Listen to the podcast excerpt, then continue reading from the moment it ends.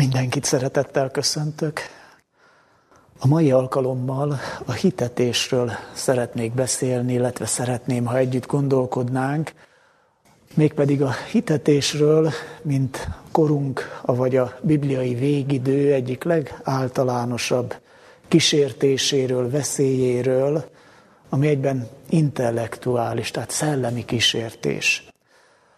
Alapigeként Márk evangélium a 13. fejezetéből a 22. és a 23. valamint a 37. verset olvasom.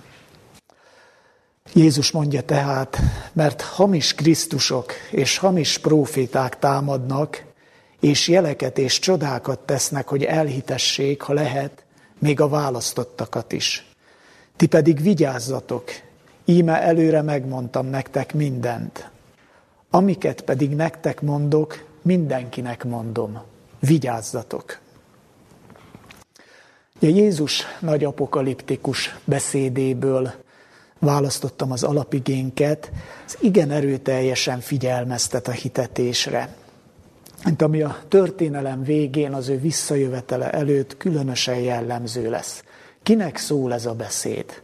Ugye közvetlenül a szűkebb tanítványi körének hangzott el, tehát ami ugye a Bibliában leíratott, az mindenkinek szól, és itt különös hangsúlyt ad ennek, hogy Jézus egyedülálló módon rá is erősít erre, ugye ezt olvastuk, hogy amiket pedig nektek mondok, mindenkinek mondom. Tehát ez, hogy mindenkinek mondom, ez egy egyedülálló hangsúlyozás, nekünk, és főleg, talán mondhatom is így, hogy még inkább nekünk szól ez a figyelmeztetés, mint az egykori közvetlen hallgatóinak, hiszen Jézus ebben a beszédében párhuzamot von, ugye kettős proféciát mond, párhuzamot von Jeruzsálem pusztulása és a világ pusztulása, illetve a történelem lezárulása között, és a hitetést itt az utolsóként idézett vers tanúsága szerint már kifejezetten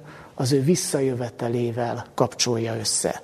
Tehát valóban bátran mondhatjuk azt, hogy ez a figyelmeztetés legalább annyira szól nekünk, mint az egykori hallgatóknak, akik közvetlenül hallották ezeket Jézus szájából. De mit jel, mi maga a hitetés? Mit jelent az, hogy hitetés? Hogyan határozhatnánk meg ezt a dolgot. És miért különleges kísértés a hitetés? A meghatározást tekintve talán azt mondhatnánk, hogy a hitetés az értelmi, meggyőző, értelmi meggyőzés valamilyen hamis dolog felől. Tehát meggyőzi az embert valamilyen hamis dolog felől, és azért különleges, mert tehát nem a fizikai kényszerítésnek a külső durva eszközeit használja, nem rákényszeríti az embert, hogy ezt vagy azt tegye, hogy ezt vagy azt mondja, hanem belülről nyeri meg neki. Tehát az ember bensőjét veszi célba, a gondolkodását, az érzelmeit, és úgy állítja a hamisság oldalára, hogy megnyeri neki. Tehát önként áll oda az ember, és mondom még egyszer, nem valami fizikai kényszer hatására, egyébként a jobb belátása ellenére. Tehát bibliai kifejezésekkel úgy is fogalmazhatunk, hogy a hitetés nem a külső embert, hanem a belső embert veszi célba, és nem kényszeríti, hanem megnyeri azáltal, hogy elhiteti. Nézzük, hogy megerősíti-e másutt is a Biblia, hogy a hitetés a történelem végső válságának, vagy a bibliai végidőnek a meghatározó jelensége lesz. Azt láthatjuk, hogy a Szentírás következetesen tanítja ezt, illetve hát ezt is minden más mellett. Számos igehelyet idézhetnék, és nem szeretném mindegyiket felolvasni, csak néhányat. Például Jelenések könyve 13. fejezetének 11. versében ezt olvassuk.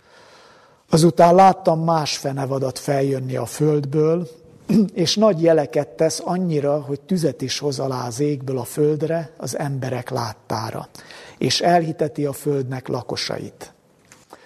Vagy a második tesszalonikai levél második fejezetéből, a nyolcadik verstől kezdve, És akkor fog megjelenni a törvénytaposó, akit megemészt az Úr az ő szájának lehelletével, és megsemmisít az ő megjelenésének feltűnésével, akinek eljövetele a sátán ereje által van, a hazugságnak minden hatalmával, jeleivel és csodáival, és a gonoszságnak minden családságával azok között, akik elvesznek.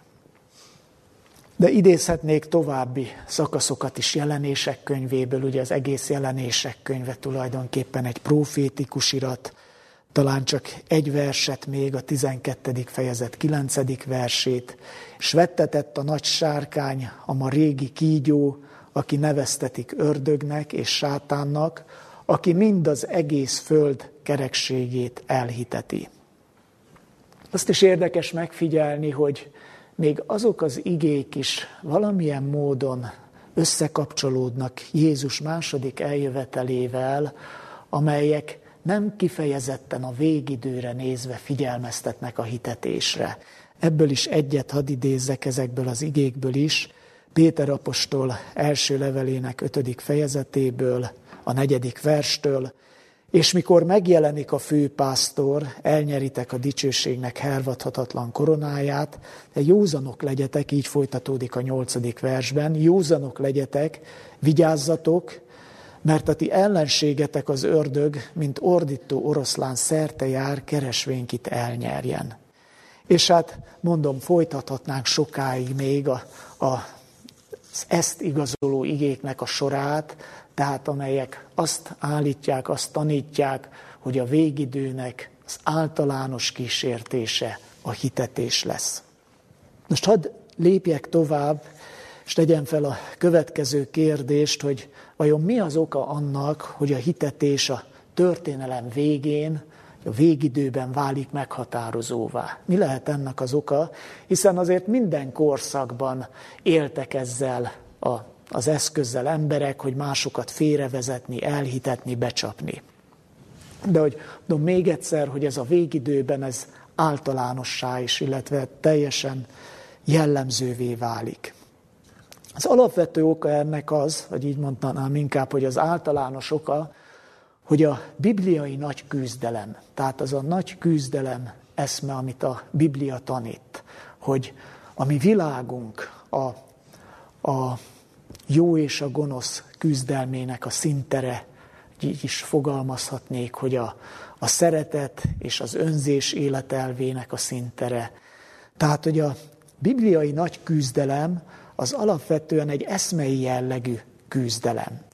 Tehát nem meglepő, hogy a kifutása is végső soron az eszmék, az elvek küzdelmében csúcsosodik ki. És az emberi elmékben arat diadalt vagy az egyik eszme, vagy a másik eszme, vagy az egyik életelv, vagy a másik életelv.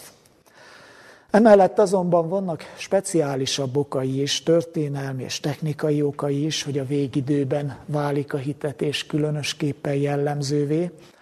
A történelmi oka az az, hogy a felvilágosodást követően, legalábbis itt a, a világunknak a így szoktuk mondani, a nyugati részén, vagy a, a, a nyugat-európai, észak-amerikai részén, de egyébként más részein is jellemző, tehát a felvilágosodást követően, hogy az emberi jogok felvirágoztak, liberalizálódott, demokratizálódott a világ, és ez azt jelenti, hogy nem lehet már úgy kényszeríteni az embereket fizikailag, mint ahogy a korábbi korszakokban mondjuk egy zsarnok vagy egy despota alatt.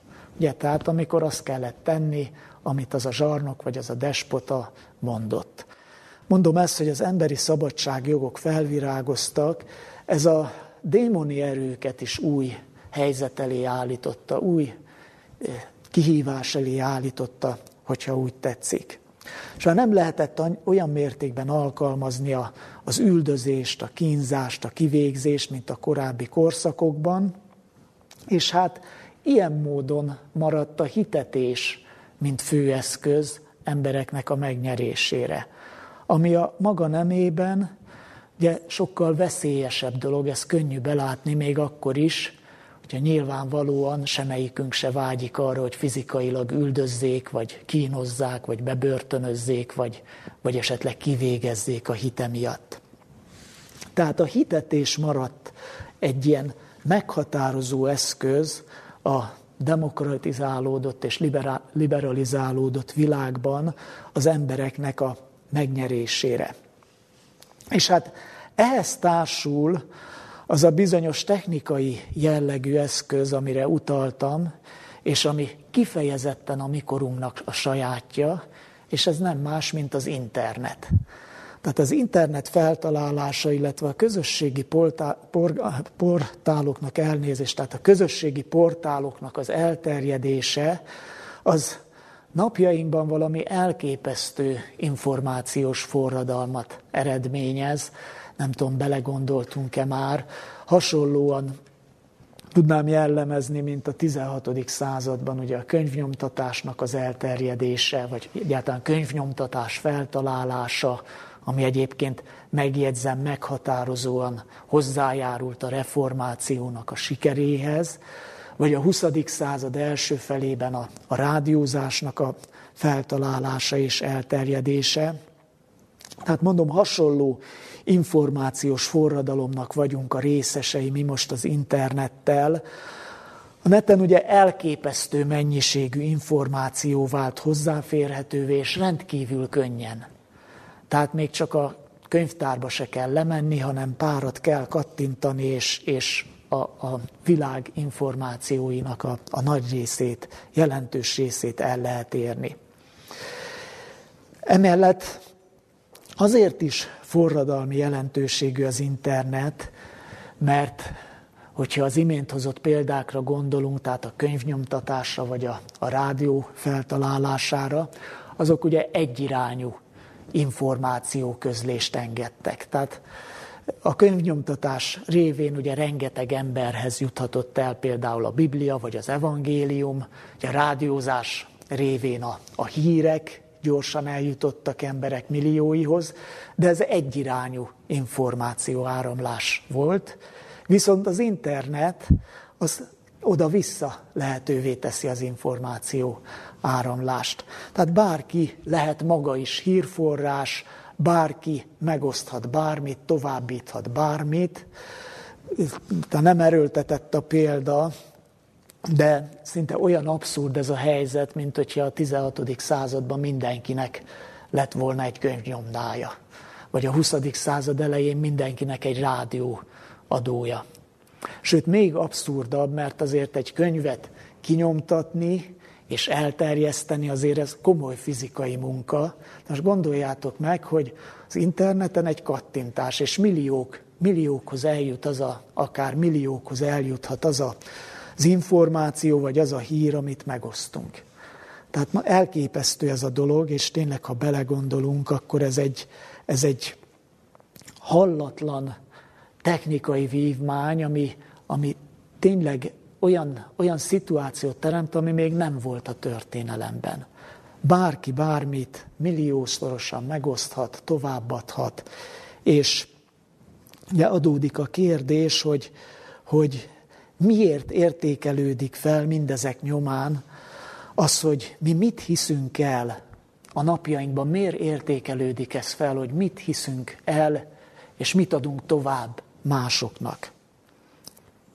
Hát pontosan ezért, mert az internet révén ezerszer könnyebben érnek el bennünket is információk, és a számokba kéne kifejezni, talán mondhatom, hogy és milliószor könnyebben adunk tovább információkat másoknak. Mondom, ez olyan, olyan abszurd dolog, mint hogyha a 16. században mindenkinek nyomdája lett volna, vagy a 20. században mindenki rádiót működtethetett volna. Nem véletlen tehát, hogy ezek a, az internetes fórumok, illetve portálok a, a egyenesen hatalmi eszközökké is váltak, tehát politikai választásokat képesek eldönteni. Az, ezen múlik például, ki lesz Amerika elnöke. Az interneten dölt el ez, ez a dolog. És hát persze azt is el lehet mondani, hogy túl azon, hogy, a, hogy minden ember bármilyen hírt továbbíthat és megsokszorozhat, akár milliók számára tehet elérhetővé, hogyha éppen valaki ez ahhoz, ahhoz támad kedve, hogy tanítson, akkor könnyen katedrát szerezhet az internet révén, és, és tábort toborozhat, követő tábort toborozhat maga mögé, ugye könnyedén megteheti ezt ezeken a különböző portálokon.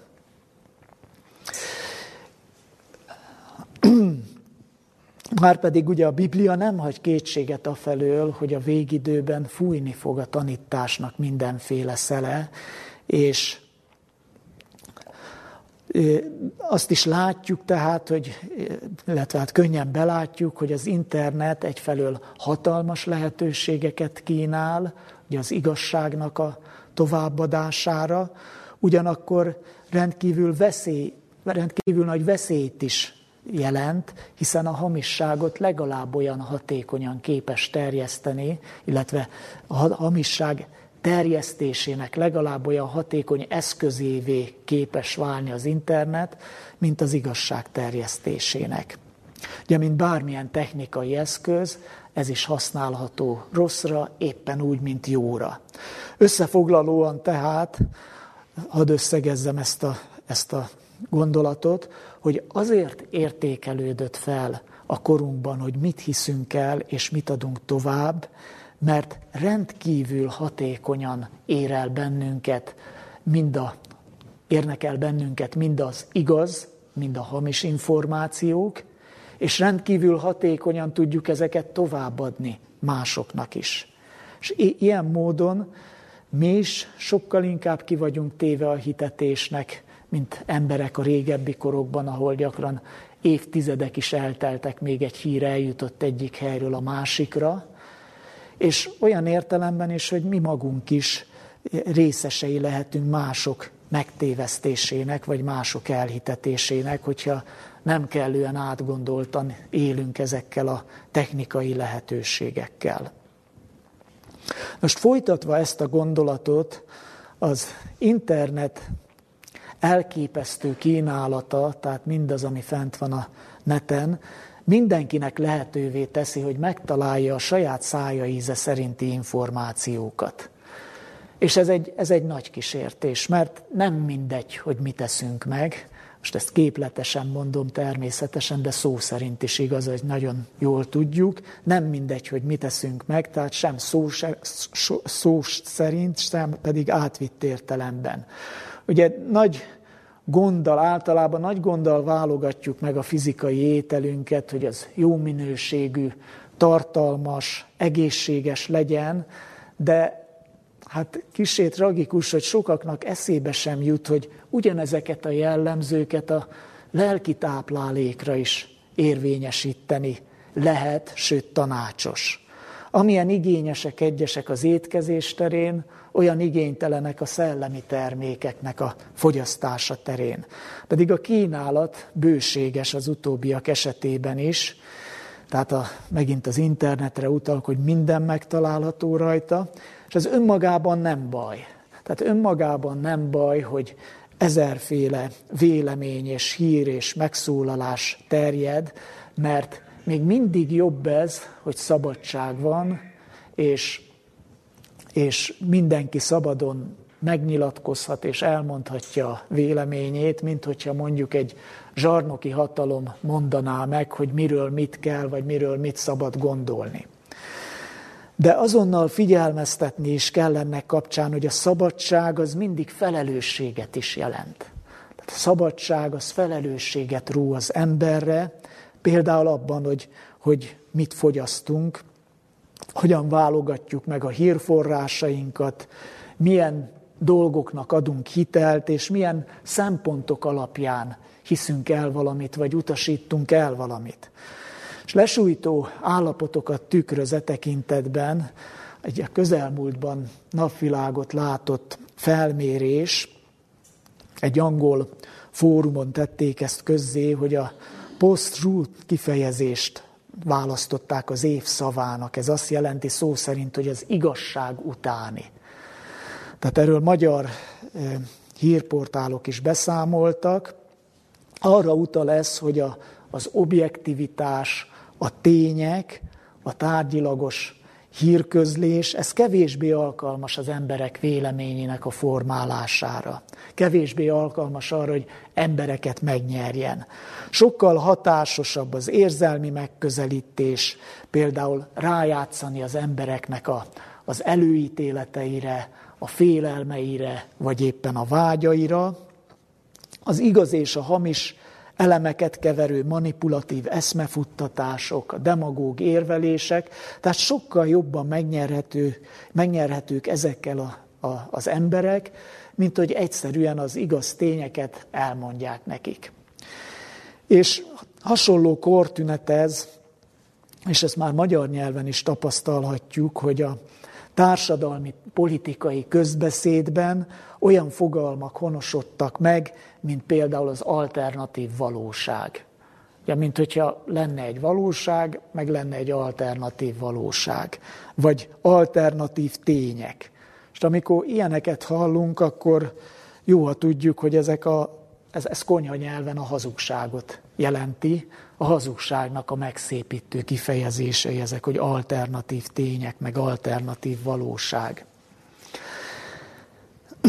Ezek a jelenségek, például ilyen szavak vannak, de az egész, ami mögöttük áll, ez az egész nagy hitetés, tehát ezeknek a térhódítása ugyanakkor nem, nem valamiféle véletlen baleset. Tehát nehogy úgy tekintsünk ezekre, hogy ez, ez véletlenül alakult így. És sajnos azt kell mondani, hogy, hogy a befogadó oldalon levők, tehát az emberek többségének a felszínessége, az igénytelensége, a kritikátlansága, az legalább annyira szerepet játszik ebben, hogy a hitetés ilyen sikeres tud lenni, mint az, hogy vannak hitetők, akik hát előszeretettel hitetnek el másokat. Úgy is mondhatnám, hogy a emberek sokasága egyenesen felkinálkozik arra, hogy manipulálják őket, eh, hogy becsapják őket. Más szóval a lovat megelőző szekér esete áll itt fent, ugye egy logikailag, egy logikai szempontból, ugye, mert mi lenne a következetes eljárás? Ha valamiről véleményt akarok alkotni, akkor először tájékozódom, megismerem a, a, az adott kérdésben a, a, a tényeket, az információkat, a véleményeket, és utána kialakítom a saját véleményemet. És a lovat megelőző szekér esetét azt úgy értem, hogy sok embernél ez pont fordítva történik. Először van neki valamilyen véleménye, és utána elkezd ehhez a véleményhez keresni megerősítéseket. Tehát nyilván a véleménye az valamilyen szubjektív alapon fogalmazódik meg benne, mondom a félelmei kapcsán, vagy a vágyai, vagy az előítéletei kapcsán, de lényeg az, hogy sok embernél tényleg így működik, hogy van egy masszív véleménye, az eredetét nem gondolta végig, és célirányosan elkezd olyan dolgokat keresni, ami, ami ezt megerősíti. Erre mondom, hogy ez, ez így nagyon-nagyon nincsen rendjén. És persze hát kiki nagyon könnyen meg is találja a szája íze szerint való dolgokat az internet valamelyik bugyrában, nagyon könnyű a legszélsőségesebb véleményekhez is ilyen vagy olyan megerősítéseket találni. A Biblia így beszél erről a feje tetejére állt véleményalkotásról, és szeretném idézni Ézsaiás könyve 44. fejezetének a 20. versét, aki hamuban gyönyörködik, megcsalt szíve vezette félre azt, hogy meg ne szabadítsa lelkét, és ezt mondja, hát nem hazugság vene a jobb kezemben? Hadd olvassam fel még egyszer tehát, aki hamuban gyönyörködik, megcsalt szíve vezette félre azt, hogy meg ne szabadítsa lelkét, és ezt mondja, hát nem hazugság van-e a jobb kezemben? Tehát ez a megcsalt szív esete, ez megint csak az alaptémánkhoz irányít vissza, ugye a hitetéshez. A hitetés köszön vissza a megcsalt szívnek a felidézésében vagy megidézésében. De Ézsaiás igéjéből az is tükröződik, hogy a megcsalt szív az nem egyszerűen áldozat. Tehát nem arról van szó, hogy ezt a szegény szívet megcsalták, hanem arról, hogy ez a szív ez szeret megcsalva lenni. Szeret megcsalva lenni, és ettől igazán tragikus a dolog. Ugye ezt olvastuk, hogy gyönyörködik a hamuban. Gyönyörködik a hamuban. És itt megint gondoljunk vissza arra, hogy hogyan definiáltuk a hitetést, hogy miért különleges kísértés ez, hogy belülről nyeri meg az embert. Tehát nem arról van szó, hogy kívülről kényszeríti valaki a másikat, és ostorral hajtja, vagy kínozza, vagy üldözi, hanem belülről nyeri meg úgy, hogy a, a, az elhitetett ember, a megcsalt szívű ember az örömmel, Ézsaiás szavával szólva, hamuban gyönyörködve áll a hamisságnak az oldalára. Azonban, ugye még önmagát bárki könnyen becsaphatja, illetve becsapathatja, addig a valóságon nem lehet erőszakot tenni. Tehát bármilyen hitetés történjen is, a valóság azért valóság marad.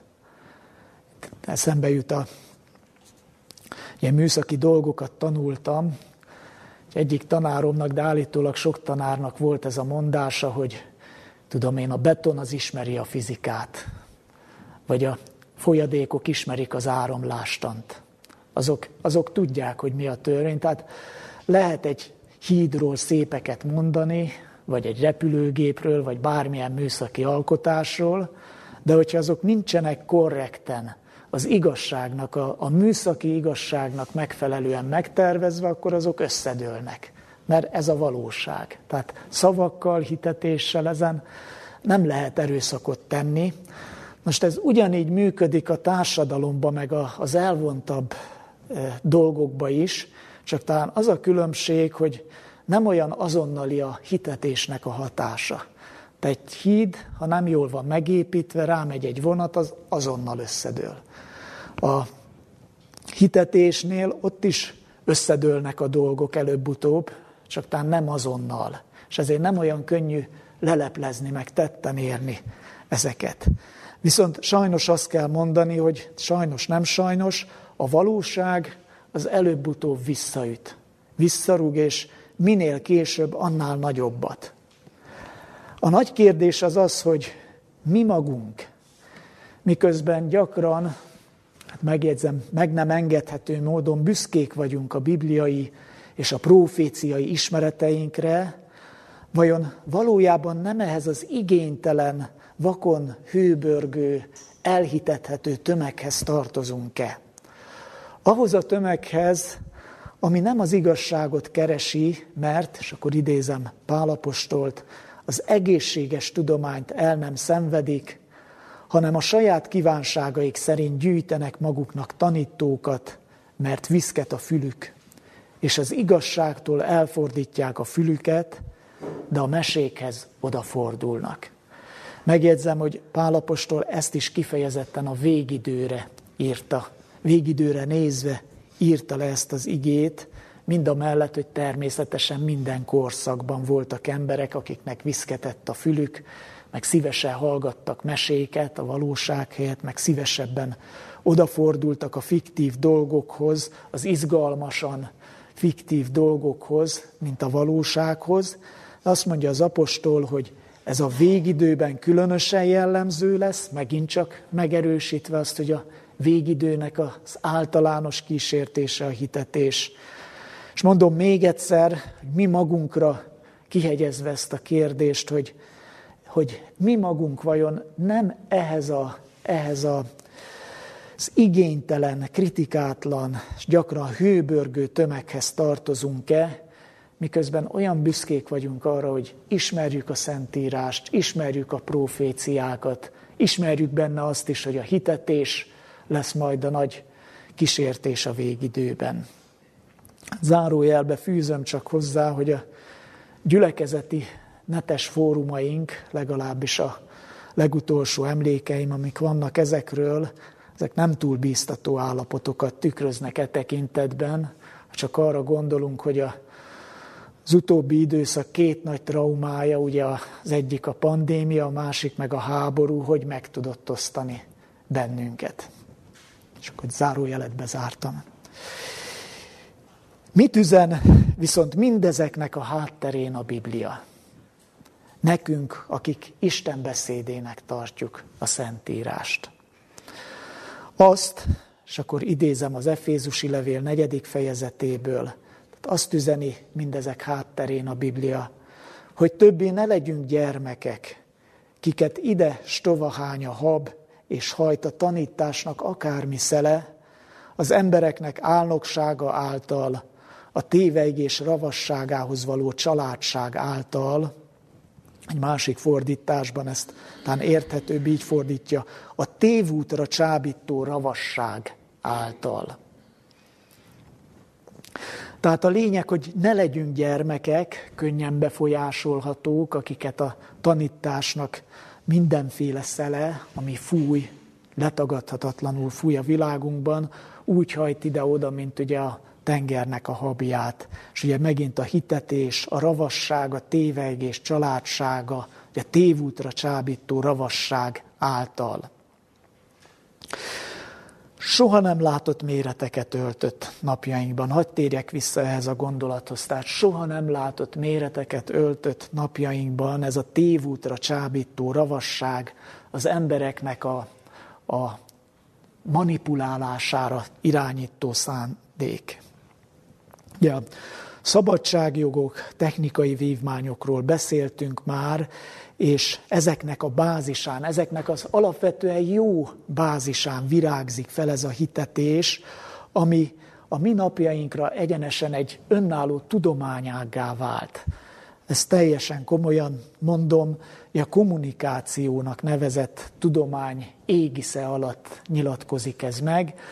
Nem azt mondom ezzel természetesen, hogy maga a kommunikáció az mindenestől rossz lenne, de bizony ennek az égisze alatt egy, egy nagyon nagy szegmens, az kifejezetten az embereknek a befolyásolására és manipulálására irányul. Elsősorban természetesen a reklámtevékenység területén és a politikai kampányok szolgálatában, de bármilyen más területen is manipulálható ezek által az embereknek a tömegei. És aki csak belepillant ezekbe a kommunikációs technikákba, ezeknek az eszköztárába, az láthatja, hogy a laikusok, vagyis lényegében a legtöbb ember, vagy szinte mindenki, az teljesen felkészületlen ezekkel szemben, és teljesen kiszolgáltatott ezeknek. A hitetés eszközei, vagy a hitetés szolgálatába állított kommunikációs eszközök a legdurvábbaktól a legkifinomultabbakig terjednek, csak tényleg néhány példát hadd hozzak ezekre. Ugye a legdurvább eszközök között említhető a szimpla álhír, vagy álhírek. Ugye ezt a köznyelv ezt fake newsnak is nevezi, akkor egész egyszerűen arról van szó, hogy olyan dolgokat tesznek közzé bizonyos hírportálok, amelyek nem igazak. Ez vagy az történt, miközben nem történt. Vagy olyan is van, hogy, hogy azt mondja, hogy történt valami, esetleg tényleg van is valami valóság alapja, és betesz egy fényképet, ami egészen máshol és más időszakba készült. És aztán ez gyanútlanul átveszik más hírportálok is, megbízhatónak gondolt hírportálok, elterjed gyorsan végig a világon, és aztán utána már nagyon nehéz visszakozni, mikor esetleg kiderül, hogy álhírről volt szó, mert sok ember meghallgatta, megnézte, elhitte, már nem mindenki ez jut el utána, hogy ez az egész csak egy hamisság volt. Aztán a kifinomultabb módszerek felé nézve, az is egy ilyen eszköz, hogy a tényeknek a részleges közlése csak azt elmondani, ami beleilleszthető a, a, az adott véleményformáló embernek vagy fórumnak a koncepciójába. Tehát szelektálni, kiválogatni a tényeket, csak azt említeni, ami beilleszthető, és általában összekeverni szubjektív megjegyzésekkel, szubjektív ítéletekkel, és az egész úgy tálalódik a külső hallgatóság vagy a befogadó fél számára, mint egy tényekkel alátámasztott, megdönthetetlen állítás vagy tényszerűség. És sorolhatnám hosszan-hosszan, hogy mi minden van, mondom, tényleg külön tudomány ez, ugye itt van a szalmabáb effektus például, ez, ez az, hogy a, azt, jelen, azt nevezik ennek, hogy a rivális fél, mondjuk a politikailag, politikai versenytárs szájába olyan kijelentést adni, amit ő nem mondott és utána látványosan megcáfolni. És ki az, aki veszi a fáradtságot, hogy utána nézzen, hogy tényleg mondta ez az illető azt, amit a szájába adtak. Ugye, tehát eszünkbe se jut gyakran. Aztán ott van a szofisztika, a hamis érvelési technikák és a csúsztatásoknak a tömkelege. Mert erre is csak egy példát hadd mondjak, van az úgynevezett hamis dilemma módszer. Ez azt jelenti, hogy felvetnek egy kérdést, például egy kérdőíven, és ki lehet választani a válaszokat, de a válaszok azok korán sem az összes lehetőséget tükrözik. Akkor már, már is irányítva van ugye az ember, mint hogyha csak azok lehetnének a megoldások, amiket felkínálnak neki, holott lehet, hogy az adott kérdése egészen más a megoldás. És mondom, ezt, ezt rafinált, okos emberek végig gondolták, és ezt úgy találták ki, hogy a gyanútlan emberek teljesen megeszik ezeket a dolgokat. Aztán egy igazán kifinomult módszer, például a hang és a képinformációk vegyítése. Erre azért mondom, hogy igazán kifinomult, mert csupa igaz elemből építkezik akár, mégis a végeredmény az hamisság lesz. Ugye úgy képzeljük el ezt, hogy képsorokat látunk, mondjuk egy filmfelvételt, tudósítást valamiről, és alatta szöveget mondanak. És igaz a szöveg is, a képsorok is nem hamisítványok, csak éppen nem kapcsolódnak egymáshoz, és aki ezt látja, illetve hallja, az öntudatlanul is összeköti a kettőt, hogy kézzel foghatóbbá tegyem, és ne menjek messzire a mostani területünktől. Ilyen volt például az egyházügyi törvénynek a bevezetéséhez csatolt híradások.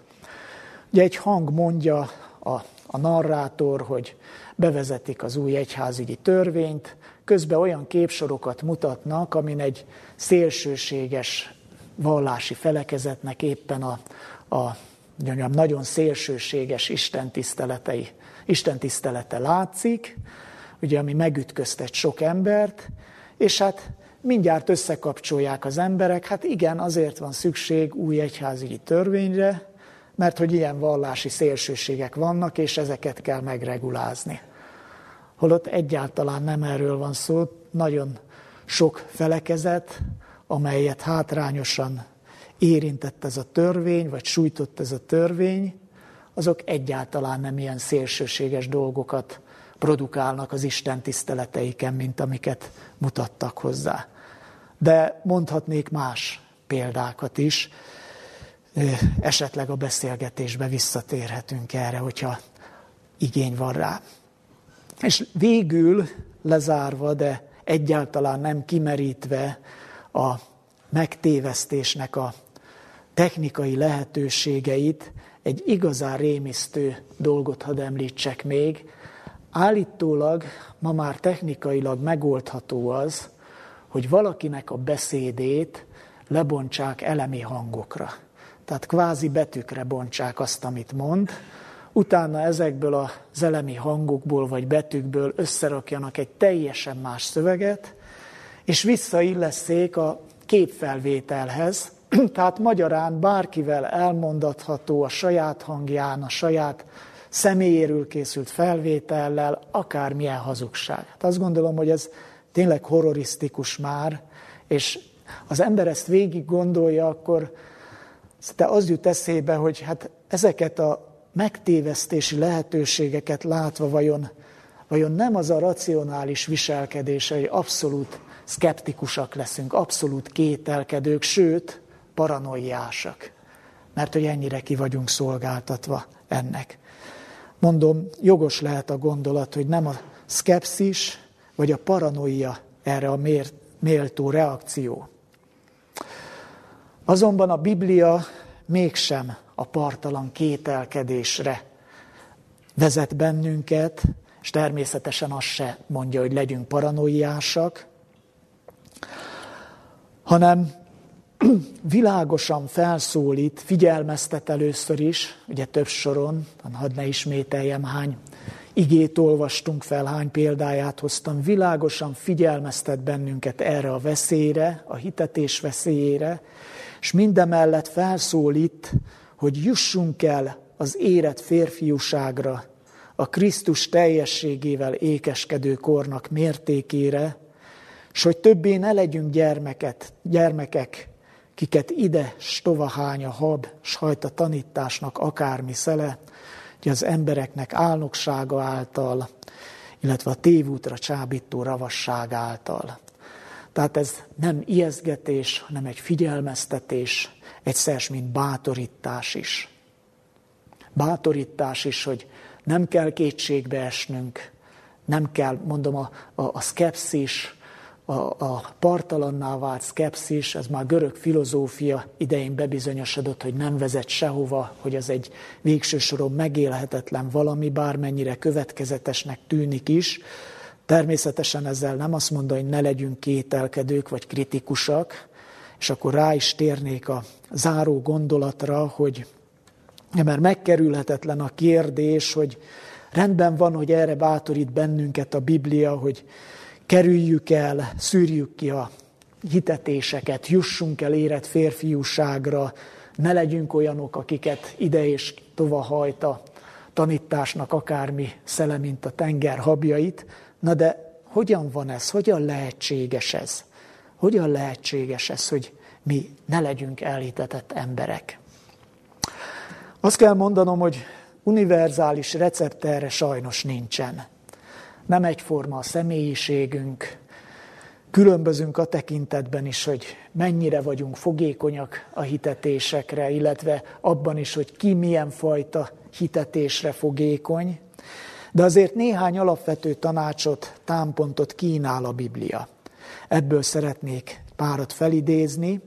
Elsőként a Tesszalonika beliekhez írott első levél 5. fejezetének 21. versét. Ez egyszerűen így hangzik, mindent megpróbáljatok, ami jó, azt megtartsátok. Vagy az Efézusi levél 6. fejezetének 11. versét is idézhetem. Öltözzétek fel az Isten minden fegyverét, hogy megállhassatok az ördögnek minden ravasságával szemben. Tehát úgy vélem, hogy az elsődleges üzenete ezeknek a, a bibliai figyelemfelhívásoknak, vagy általános bibliai vezetéseknek az, hogy fogadjuk el, és vegyük komolyan, hogy a hitetés felismerése és elhárítása a szellemi erőfeszítést kíván, mégpedig gyakran kemény szellemi erőfeszítést. Mindannyiunknak rendelkezésünkre állnak bizonyos eszközök, amelyekkel jelentősen csökkenthetjük a, az elhitetésünknek a kockázatát. Mindig vizsgáljuk meg, például ugye ezt mondja a Szentírát is, és minden megpróbáljatok. Mindig vizsgáljuk meg az adott hírnek, vagy az adott információnak a forrását. Honnan jön? Kicsoda, micsoda az, aki mondja? Lehet-e egyáltalán tudni, hogy kitől származik? Ez is nagyon árulkodó. És ha igen, lehet tudni, hogy ki mondja, akkor milyen alapon szól? Avatott-e szólni? Az adott területnek a szakértője, vagy csak személyes véleményt mond? És mire alapozza azt, amit mond? Ez csupa olyan kérdés, ami alapján megvizsgálhatjuk a dolgokat. A tudományos hírek terén még fokozottabban igaz ez. Ugye most itt a pandémia kapcsán, meg a háború kapcsán is nagyon sok ilyen tudományos köntösbe megjelenő hír látott napvilágot, de mondom, a tudományos hírek terén ez még inkább érvényes. Sokkal kevésbé érezhetjük magunkat kiszolgáltatva a hitetésnek, hogyha egy szakmailag lektorált, tehát megvizsgált tudományos folyóiratban olvasunk egy tanulmányt, mint hogyha találomra rákattintunk valami fizetett hirdetésre, ami szenzációs felfedezést ígér.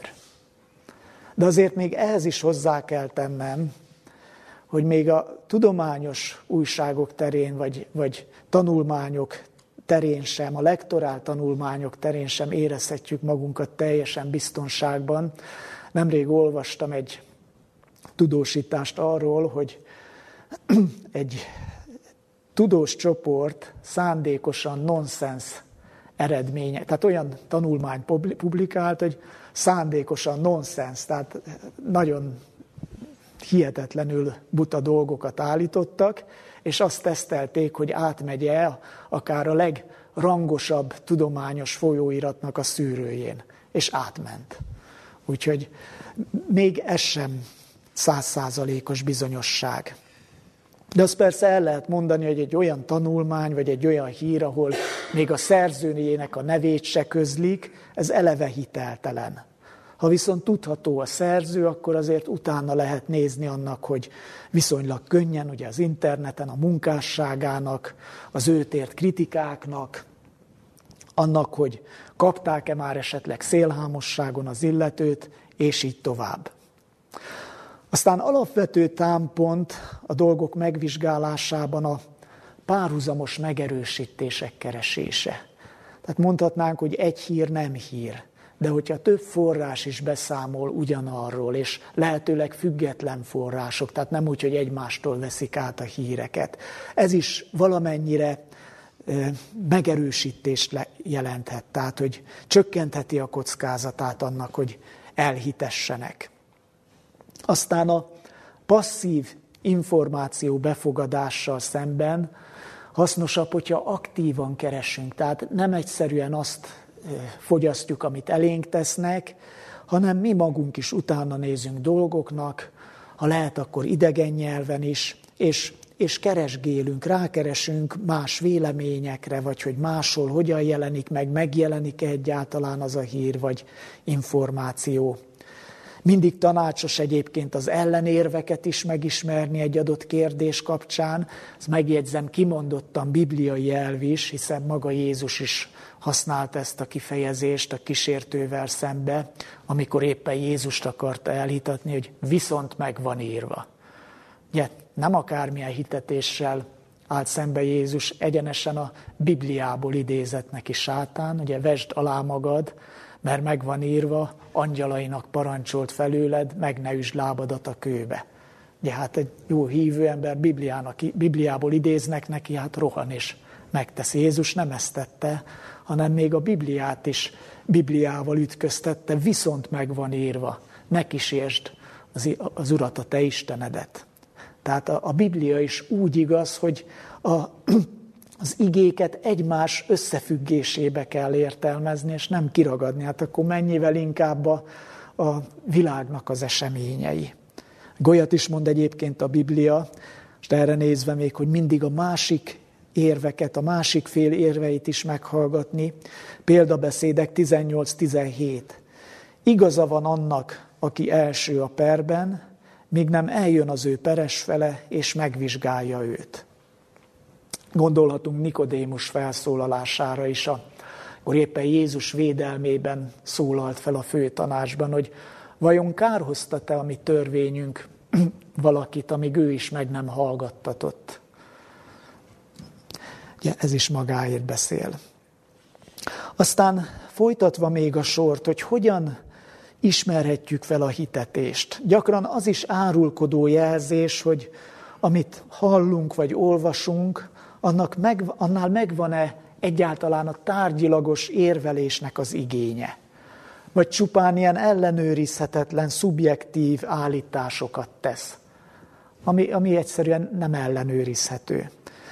És ha érvel, tehát ott van az érvelés igénye, milyen színvonalú az érvelése? Következetes?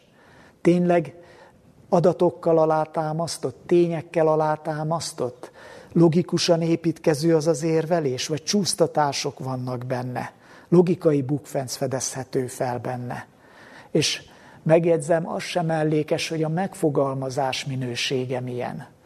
Egy trágár, vagy egy útszéli megfogalmazás azért legyen gyanús. De persze a simulékony beszéd sem jelenti azt, hogy feltétlenül igaz. Végül, de az önvédelmi eszközök sorát nem kimerítve, hadd említsem meg azt is, hogy ne felejtsük el, hogy még a tévedés is javunkra válhat. Tehát nem baj, ha tévedünk. A tévedésből is lehet tanulni. Talán úgy mondhatjuk, vagy úgy mondhatnám, hogy sokkal inkább fontos, hogy kétszer ne csúszunk el ugyanazon a banánhéjon, vagy háromszor. Tehát rendben van, hogy az ember tévedhet, tévedéséből tanul, akkor másodszorra már nem igaz, hogy ugyanolyan könnyen átejtik. És mindennek tehát nem egyszerűen az a tétje, hadd idézzem újra, hogy mi magunk ne legyünk gyermekek, akiket ide és tova hány a hab, sajta tanításnak akármi szele. Nem csak ez a tétje, hanem az is, hogy mi magunk ne legyünk olyanok, akik másokat elhitetnek, akár jó szándékból is. Hogy továbbítanak ilyen vagy olyan híreket, és gerjesztik a hangulatot a, az internet népe körében, tehát még egyszer, mi magunkat ne, ne hagyjuk elhitetni, és mi magunk ne legyünk eszközei mások elhitetésének. Ez is ugyanúgy a tétje a dolognak. Összefoglalóan azt mondhatjuk tehát, hogy a hitetéssel szemben, a hitetés kísértésével szemben a jó szándék kevés. A hitetés útvesztőiből nem ment meg az, hogyha tudok néhány vallásos alapigasságot, és egyébként nincs rossz szándékom. Kevés. Ha nincs mély tapasztalatunk Isten dolgaiban, írja Ellen White, ha nincs alapos ismeretünk az ő igéjéről, akkor az ellenség tévtanai és mesterkedései meg fognak téveszteni bennünket a vesztünkre. A hamistanok aláássák az emberek alapelveit, mert nem tanulták meg megkülönböztetni az igazságot a hamisságtól. Az egyetlen védelmünk az, ha szorgalmasan tanulmányozzuk a Szentírást, ha értelemmel értjük hitünk érveit, ezt külön is szeretném kiemelni, ha értelemmel értjük hitünk érveit, és hűségesen teljesítünk minden ismert kötelességet. Figyeljük meg, hogy tulajdonképpen két irányú értelmezésről, vagy bibliaértésről van szó. Egyfelől a Bibliának a szövegét kell tanulmányoznunk és értelmeznünk és megértenünk, másfelől viszont ettől elválaszthatatlanul a történelmet, az idők jeleit, illetve a napi történéseket kell ugyanúgy megismernünk, értelmeznünk és jól megértenünk. Tehát ezt a kétirányú értelmezést tartsuk szem, elő, szem előtt, a Biblia szövegét, és azt, amit profétál a Biblia szövege, vagyis az idők jeleit, a napi, a mi, hogyha tényleg komolyan veszük, hogy a végidőben élünk, a mi napjainknak az eseményét, eseményeit, illetve hát a tágabb értelemben mondott történelmi eseményeket, épp úgy nyomon kell követnünk, épp úgy értelmeznünk kell, és helyesen megértenünk, mint a Biblia szövegét, ami ezeket megjövendöli. Mindemellett a hitetéssel szemben, szembeni erőfeszítésekhez értelmes alázatot is párosítanunk kell.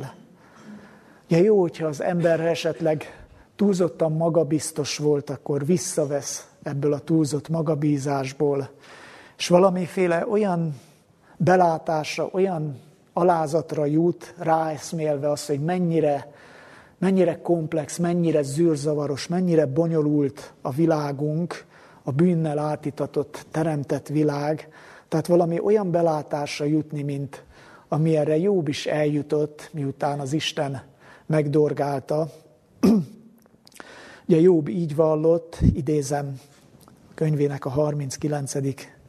fejezetéből, meg a 42. fejezetéből is, és szólt Jobb az Úrnak, és mondta, Íme én parányi vagyok, mit feleljek neked? Kezemet a számra teszem. Egyszer szóltam, de már nem szólok, avagy kétszer, de nem teszem többé. Ki az mondod, aki, aki gáncsolja az örökrendet tudatlanul? Megvallom azért, hogy nem értettem. Csoda dolgok ezek nekem, és fel nem foghatom. Hallgass hát, kérlek, én hadd beszéljek. Én kérdezlek, te pedig taníts engem. És természetesen ezzel nem azt akarom mondani, és Jobb se arra adott példát, hogy az igazságot ne vállaljuk fel, és akkor is hallgassunk, amikor beszélnünk kellene, hanem azt közvetítik ezek a sorok, hogy az Istentől legyünk tanítottak, és utána szólaljunk meg, kellő alázattal, látva azt, hogy mennyire elmérgett ez az egész helyzet, ez az egész világ, mennyire zavaros, úgy szólaljunk meg, és ne magabiztosan az Isten nélkül tulajdonképpen. Tehát mindez gyökeresen más megvilágításba helyezi az eszményi hívőről ápolt képünket és az eszményi keresztény emberről ápolt képünket is. Úgy vélem radikálisan le kell számolni a jó szándékú, szelíd, de önálló szellemi erőfeszítésekben nem jeleskedő hívőnek a, az imázsával. Kevés a jó szándék, hadd mondjam újra, kevés a jó szándék és a szelítség, értelmes keresztényekre van szükség, akik emellett jó szándékúak és szelídek. Mert, és akkor lezárásként hadd idézzem újra az alapigénket, hamis Krisztusok és hamis proféták támadnak, s jeleket és csodákat tesznek, hogy elhitessék, ha lehet még a választottakat is. Ti pedig vigyázzatok, íme előre megmondtam nektek mindent. Amiket pedig nektek mondok, mindenkinek mondom. Vigyázzatok. Amen. Mennyei atyánk, köszönjük azt, hogy világosan figyelmeztetsz a hitetésre, ami, ami a végidőnek a különösen rafinált, és az embert belülről megközelítő és megnyerő kísértése. És amiben kicsúcsosodik az a nagy küzdelem, amit az ember megváltásáért vívsz.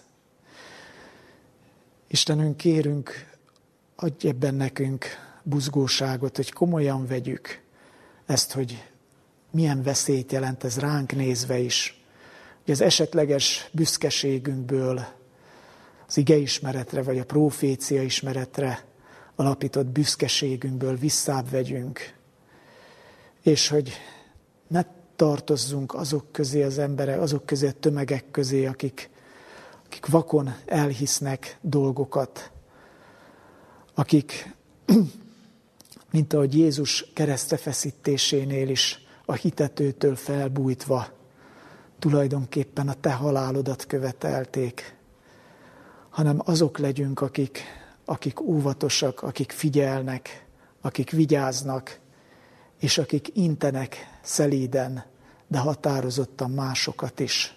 És legfőképpen persze arra vigyáznak, hogy ők magukat elnehítesse ez a temérdek családság, ami körülvesz mindannyiunkat. Istenünk, kérünk, adj erre tehát igényt a szívünkbe, adj ehhez értelmet felismerni, felismerni és elkerülni mindazt, amitől óvsz a te igédben. Megváltónkért. Amen. Ébredj